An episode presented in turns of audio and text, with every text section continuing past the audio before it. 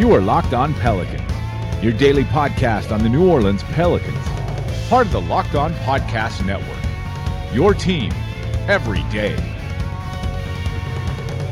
Welcome to another edition of Locked On Pelicans, the daily podcast covering your favorite team, the New Orleans Pelicans, and NBA as a whole, part of the Locked On Podcast Network, your team every day, available on iTunes, Apple Podcasts, Google Podcasts, Stitcher, Spotify, wherever you get your podcast from. I'm your host, Pelicans Insider Credential member of the media and editor over at lockedonpelicans.com, Jake Madison, at NOLA Jake on Twitter, here with y'all on the 24th, Christmas Eve, and it's a victorious day if you're a Pelicans fan as they went on the road to take on the Portland Trailblazers and grabbed a win, 102 94. A good all around performance for the Pelicans. We'll break this one down for you in today's edition of the show. Talk quickly about the defense, and which has been improving, by the way. I know, surprising Christmas miracles here. And then we will finally wrap up with the Christmas Day game tomorrow against the Denver Nuggets, what should have been a marquee game, maybe a little bit more disappointing with no Zion and the performance of this team, but still going to be fun nonetheless to be on the marquee day of the NBA season. We'll probably have a shorter edition of today's show. So so let's just dive right into it all in today's edition of Locked On Pelicans. So it was a late night West Coast game for the Pelicans traveling up to Portland to take on the Trailblazers. I watched this game this morning and decided to go to bed early. And what a wonderful surprise to wake up to. A 102 94 win over the Trailblazers, despite a bit of a rocky second quarter. But the Pelicans rallied, finished that quarter strong, and really just kind of stayed in front of the Trailblazers the rest of the game. New Orleans and the Blazers were tied at 31 apiece after the first frame. Then the uh, Trailblazers went on a run in the second, which in games past would have made you feel like the game was over. But New Orleans really rallied down the stretch, a 10 to 2 run going into the half to limit the damage that Portland did and only be down two. Then they just kind of put it on in the third quarter, saw some excellent play from Jaxson Hayes in that one, and just stayed far enough ahead of the Portland Trailblazers. This was a pretty good performance for New Orleans, particularly on the defensive side. By the numbers, the offense wasn't there. 41% from the field overall. You had inefficient games from Brandon Ingram, who was 6 of 18, 33%, though 19 points on the night, 11 rebounds, 5 assists, 2 turnovers, 2 steals. A very good number for him, but not an efficient night. Same for Jrue Holiday, also shooting a third from the field, 7 of 21, though 4 of 11 from deep. Six rebounds, five assists, 21 points for him on the night. And then E'Twaun Moore kind of carrying this team off the bench, 5 of 10 from the field, making three threes, finished with 13 points on the night. And Gentry used everyone in this game other than Jahlil Okafor for at least a couple of minutes. Lonzo Ball got the start in place of Kenrich Williams, who we've talked about has been struggling shooting the ball. Uh, particularly badly. But Lonzo didn't get as many minutes as he probably would have liked due to some foul trouble early on in the first half in this one. Three of nine from the field. Again, poor shooting for seven points, but seven rebounds, four assists. Derek Favors, 12 points, 13 boards from him. And then JJ Redick, 16 points on three of six shooting from deep. Overall, you got enough offense from these guys because the defense was playing well against the Portland Trailblazers. And we've seen this before from Jrue Holiday in the playoffs in that first round sweep. Well, Damian Lillard and CJ McCollum got their points, 38 combined between them, but it took 43 shot attempts. That's a worse shooting night, a less efficient night than what the Pelicans put forth from some of their biggest name guys. Also notable that they were 2 of 20 from 3 in this one. The Pelicans denied both these guys the opportunity to get into the paint, and with a little bit of luck from them not having good shooting nights and actually better closeouts than we've seen from this New Orleans defense, they had a pretty rough night. You're going to win when a team goes 4 of 29 from 3 against you and two of those are CJ McCollum and not much else from anyone. Carmelo Anthony chipped in 23 points on the night, nine rebounds. Hassan Whiteside 11 and 16 for the big man down low. But he wasn't outplaying anyone really. And you saw a guy like Jaxson Hayes come in in the third quarter and was all over the place. His numbers don't look great four points on two of four shooting and only four boards, but he had four blocks in this one and looked pretty stout down low. Him and Kenrich Williams paired out there is a pretty strong start of a lineup in terms of role players if you put three shooters around both of those guys.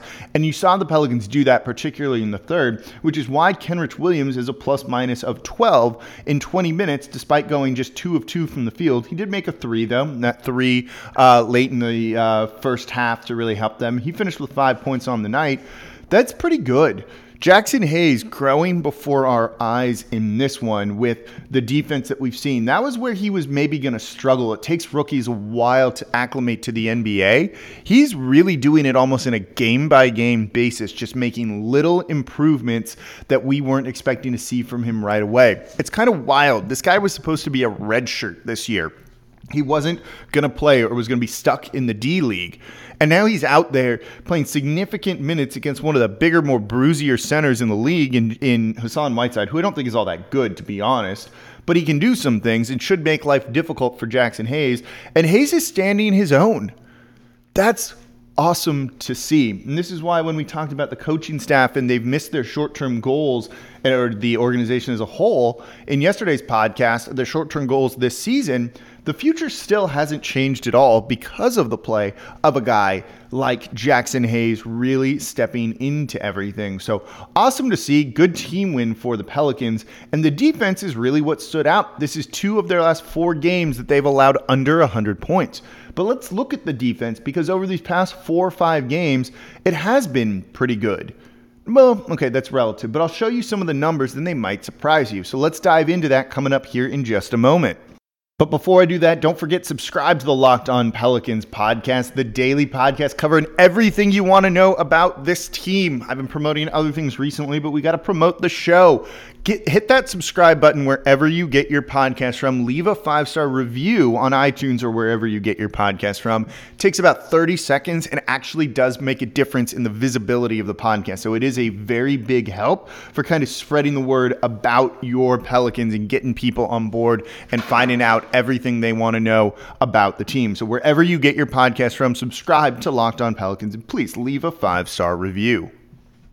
So things seem a little bit better around the Pelicans. Now, that again is a relative term. This is a team that still sits in second worst place in the Western Conference at 8 and 23. You're in the 14th spot trying to get to the 8th spot, and you've got six teams in front of you that can do that. So while you can control your own destiny and win all your games, you need other teams to lose and to lose a lot and a significant number of them, meaning it's still a long shot to even kind of get back into playoff contention and competition in that that discussion.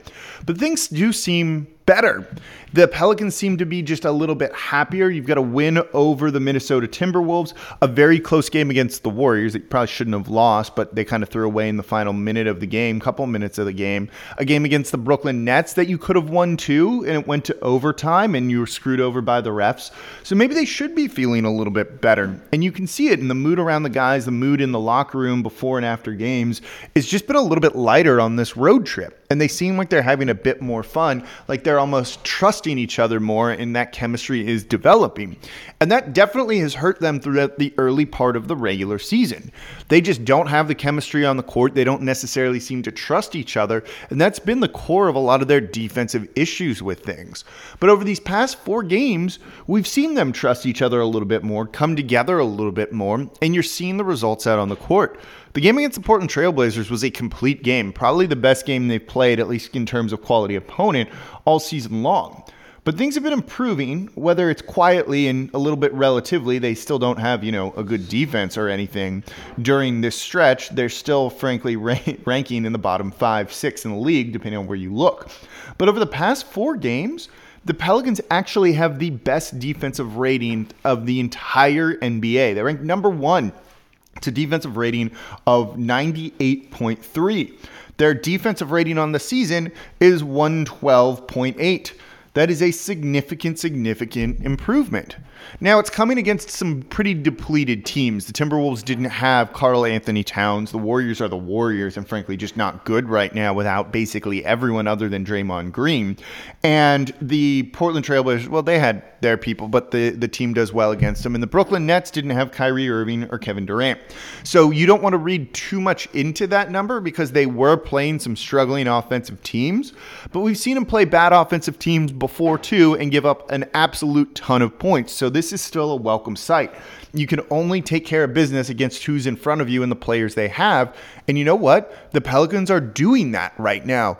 We haven't been able to say that all season long, so I think this counts as an improvement. If you stretch this out to five games, by the way, uh, their defensive rating still in the top five in the league right now.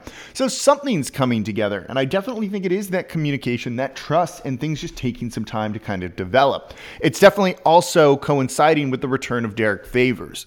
That rebounding presence he gives you down low to limit second chance points is really, really big. Portland only had 12 against New Orleans. That's lower than their season average. The rim protection he gives you just to deny opponents at the rim, also a really important thing that you don't necessarily see, uh, didn't see early on, particularly when he was away from the team.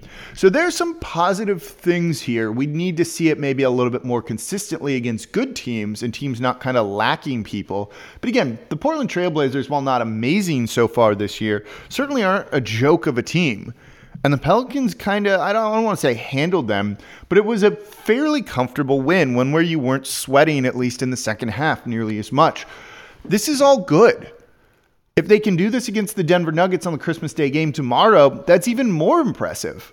Now, I'm not necessarily expecting that, but can you just string this along for maybe a month or so, kind of playing at this level, win some, lose some, but show things are improving and better than they were to start the year?